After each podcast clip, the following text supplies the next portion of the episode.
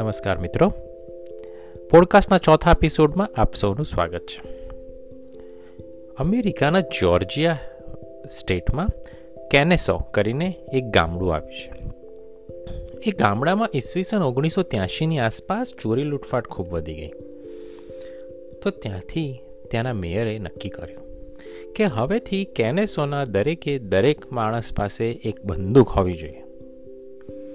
બંદૂક ત્યાંનું કલ્ચર છે. જ્યોર્જિયા, એરિઝોના, ટેક્સસ, એ બધા સાઉથના સ્ટેટ્સમાં ગન હોવી એ બહુ મામૂલી વસ્તુ છે. પરંતુ એ દિવસથી ત્યાંના મેયરે કહી દીધું, જાહેર કરી દીધું કે દરેક જણ પાસે એક બંદૂક હોવી જોઈએ. અને દરેકે પોતાનું રક્ષણ જાતે જ કરવાનું છે. અને જો ચોર લૂંટેરો તમારા ઘર ઉપર આવે, કંઈ લૂંટ લેવા આવે, તો તમે તમારી પ્રોપર્ટી ઉપર તમને દેખાય, તો તમને મારી નાખવાનો હક છે. ત્યાંનો લો થઈ ગયો હતો.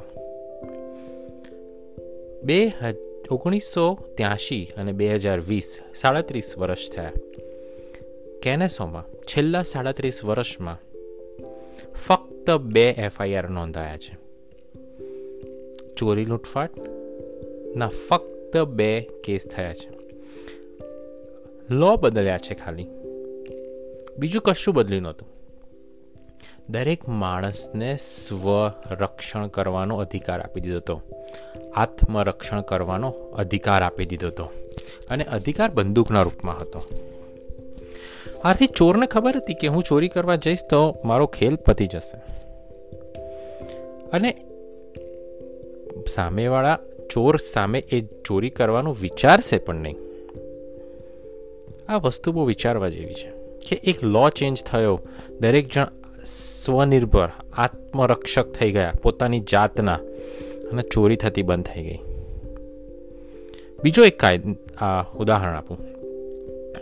થોડા વર્ષો પહેલાં પેન્સિલ્વેનિયામાં એક સિનેગા, જે જુઈશ લોકોનું ધર્મસ્થળ હોય એને સેનેગા કહેવાય છે. ત્યાં આગળ એક હુમલો થયો. બંદૂકધારી, ગોરો માણસ કે જે હોય, કોઈ કોઈ આતંકવાદી હુમ, આતંકવાદ જ કહેવાય. પણ ત્યાંના લોકલ જ કોઈ માણસે હુમલો કર્યો.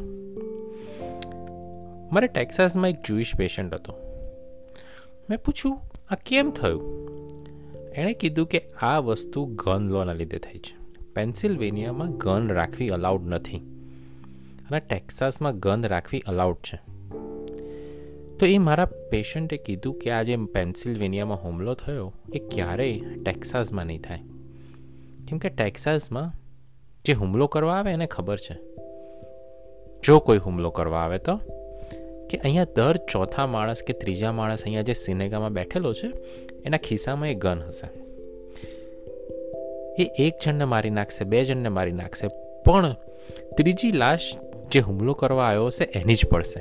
કેમ કે દર ત્રીજા ચોથા માણસ પાસે ગન હોય છે. પેન્સિલ્વેનિયામાં ગન રાખવી ઇલીગલ છે. એટલે એને ખબર હતી કે ગન તો કોઈની પાસે હશે જ નહીં. અમેરિકામાં ગન એ પોલિટિક્સનું બહુ ઇમ્પોર્ટન્ટ વસ્તુ છે. ઓટોમેટિક ગન્સની બધા અગેન્સ્ટ છે અને ગન્સની બહુ મોટી લોબી છે. પરંતુ ગન રાખવી એના સપોર્ટમાં બી ઘણા લોકો છે. એ પછી ટેક્સાસમાં લોકોના ઘરે સાપ આવી જતા હોય એના માટે હોય કે પોતે શિકાર કરવા જતા હોય કે આત્મરક્ષા માટે હોય. દરેક જણ કોઈને કોઈ રીતે, કોઈને કોઈ કારણથી ગન રાખવાનો સ્ટેટ એમને અધિકાર આપે છે. હવે વસ્તુ આપણે આપણા ઇન્ડિયામાં વિચારીએ. હમણાં યુપીમાં અને થોડા વર્ષો પહેલાં નિર્ભયા. બહુ ખરાબ થયું. જે થયો તેમનો બલાત્કાર બોલતા બી શરમ આવે, એવો વર્ડ થયો, એવું થઈ એમની કૃત, જે એ એ નરાધામોએ જે કર્યું શા માટે આપણી છોકરીઓને આપણે આત્મનિર્ભર ના કરી શકીએ? શા માટે આપણા છોકરાઓને આપણે આત્મનિર્ભર ના કરી શકીએ? આપણા ગુજરાતના લોકો પૈસે ટકે સુખી છે. બિઝનેસ કરવામાં બહુ મોકળા છે. દુનિયામાં જ્યાં જાય ત્યાં પાછા ના પડે. પણ આ દાળ ભાત ખાતી પ્રજાને ત્રણ જણા કંઈ મેસેજ કરી દે તો પેન્ટ ભીનું થઈ જાય છે. કેમ આપણે હુમલો કરવા માટે સક્ષમ નથી? કેમ આપણે આપણને આવા નબળા પડી ગયા છે? કે આપણે પહેલેથી આવા નબળા છીએ આપણા લોકો આર્મીમાં પણ નથી. કદાચ છેલ્લા પાંચ ગણતરીના સ્ટેટમાં આપણી ગણતરી આવતી હશે કે આર્મીમાં આપણી સંખ્યા સૌથી ઓછી હશે. એ વસ્તુ અલગ છે કે રાફેલ ખરીદવા માટે જે પૈસા આપ્યા છે સરકારે, એમાં મોટો ભાગ આપણા ગુજરાતીઓનો છે. પણ જ્યારે બોર્ડર ઉપર ફરજ બજાવવાની હોય છે. એમાં કેમ આપણા લોકો નથી હોતા? આપણા લોકો જ્યારે હુમલો થાય ત્યારે કેમ ગભરાઈ જાય છે? મિત્રો સેલ્ફ ડિફેન્સ એ બહુ ઇમ્પોર્ટન્ટ વસ્તુ છે. ગૃહ લડાઈ ક્યારે પણ થઈ શકે છે. ક્યારે પણ કોઈ તમારા પર હુમલો કરી શકે છે.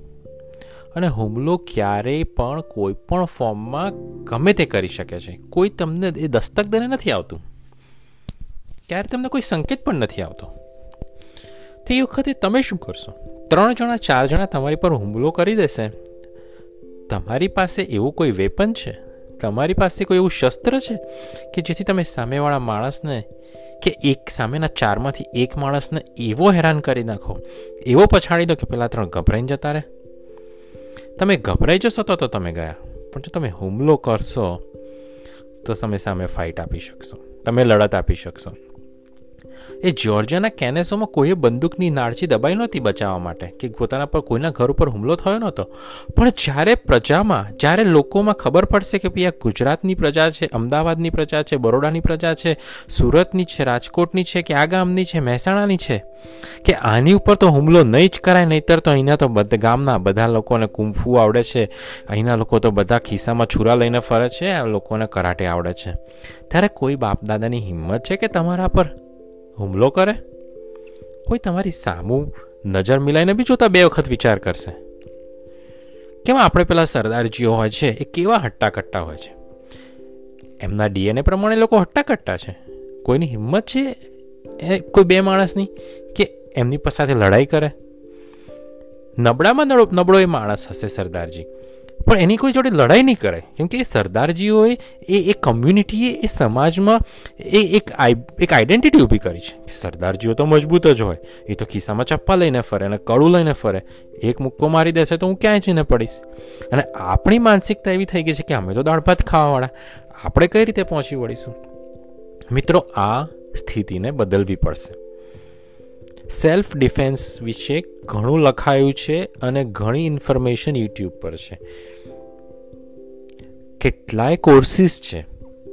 કુંફુ કરાટે માર્શલ આર્ટ જે વિશે આપણે જાણીએ છીએ.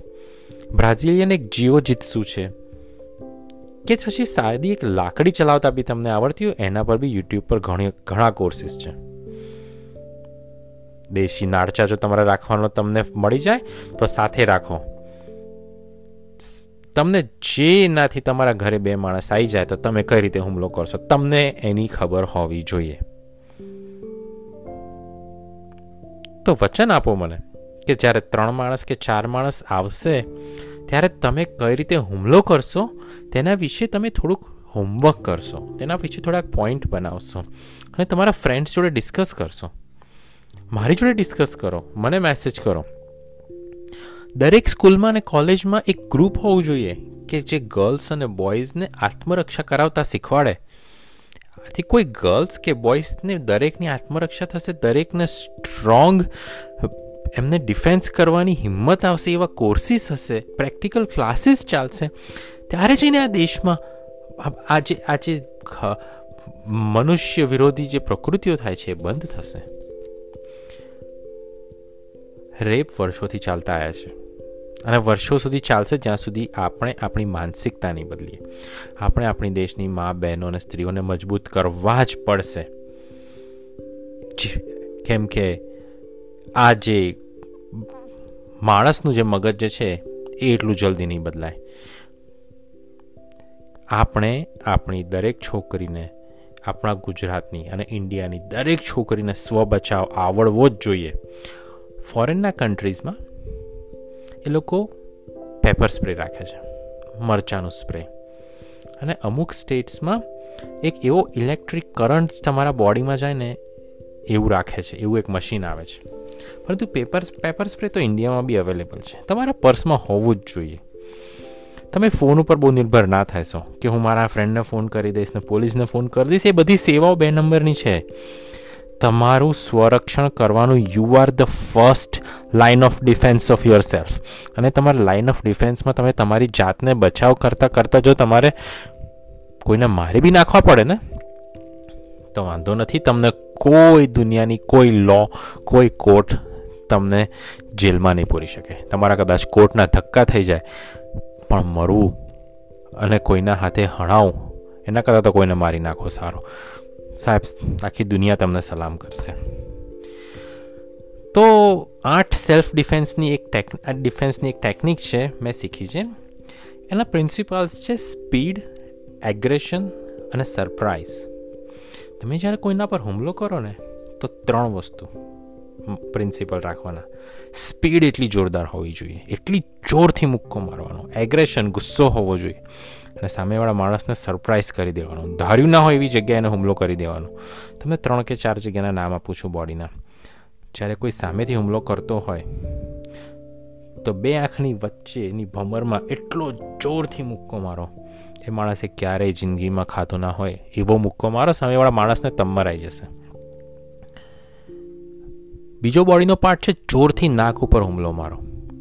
નાક ઉપર તમે જોરથી તમારા હાથના પંજાથી મારશો એલ્બો સ્ટ્રેટ કરીને પૂરેપૂરા જોરથી સામેવાળા માણસને નાકમાંથી લોહી નીકળી જશે. અને એ પોતાને સરખો કરે ત્યાં સુધીમાં તમને કદાચ એક મોકો મળી જશે. બીજું એક છે કે તેમના મેઇન જે પેશાબ કરવાની જગ્યા હોય છે, ત્યાં આગળ જોરથી ઢીચણથી લાત મારો. એટલી જોરથી લાત મારો ને કે માણસ બે પાંચ મિનિટ ઊભો થતા થઈ જાય. અને ભગવાન તમને એ સ્થિતિમાંથી ભાગી જવાની શક્તિ આપે. આ બધી જે ટેકનિક્સ જે છે, એ તમારે સ્વ બચાવ માટે કરવાની છે. કોઈને હેરાન કરવા, મારવા કે કોઈનો બદલો લેવા માટે નથી કરવાની. તમારે સ્ટ્રોંગ થવું પડશે. એના સિવાય તમારી પાસે કોઈ છૂટકો નથી. તમારા મેન્ટલી તમે ઘણા સ્ટ્રોંગ થશો, જો તમે ફિઝિકલી થોડા સ્ટ્રોંગ હશો તો. થોડી હાથની અને પગની એક્સરસાઇઝ કરવી પડે એના માટે તો કરો. પણ તમારે સ્વ બચાવ કરવો પડશે. સેલ્ફ ડિફેન્સ ઉપર ગૂગલ કરો અને જુઓ કે કોઈ એક પર્ટિક્યુલર આર્ટિકલમાં કઈ કઈ ટેકનિક છે એના વિશે પ્રેક્ટિસ કરો. બે ત્રણ જણાનું ગ્રુપ બનાવો અને પ્રેક્ટિકલ ટ્રેનિંગ લો. આ ગાંધીજીનો જમાનો નથી. ગાંધી, બીજી ઓક્ટોબર ગાંધી જયંતિ એ પોડકાસ્ટ બનાવું છું. એક લાફો મારે તો બીજો લાફો મારવાનો જમાનો નથી. માફ કરજો. એ નથી. એ જમાનો ક્યારેય હતો બી નહીં. એ ખાલી વાર્તામાં સારો લાગે. એક મારે ને, અને જો તમને તમારું જીવન ભયમાં લાગતું હોય, તો જીવનની બધે બધી શક્તિ વાપરવાનો તમને હક છે. અને એ હકનો પૂરેપૂરો ઉપયોગ કરો. પણ એ હક જ્યારે વાપરવાનો સમય આવે, ત્યારે ટ્રેનિંગ લેવા નહીં જવાય. You should be trained for this technique self defence અને આત્મરક્ષાની તમને ટેકનિક આવડતી જ હોવી જોઈએ.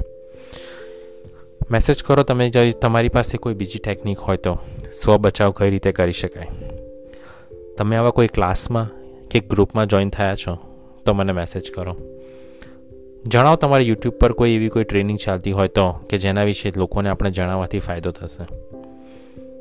અને જો તમારે આ વિશે પર કોઈ સંવાદ કરવો હોય તો મને મેસેજ કરો.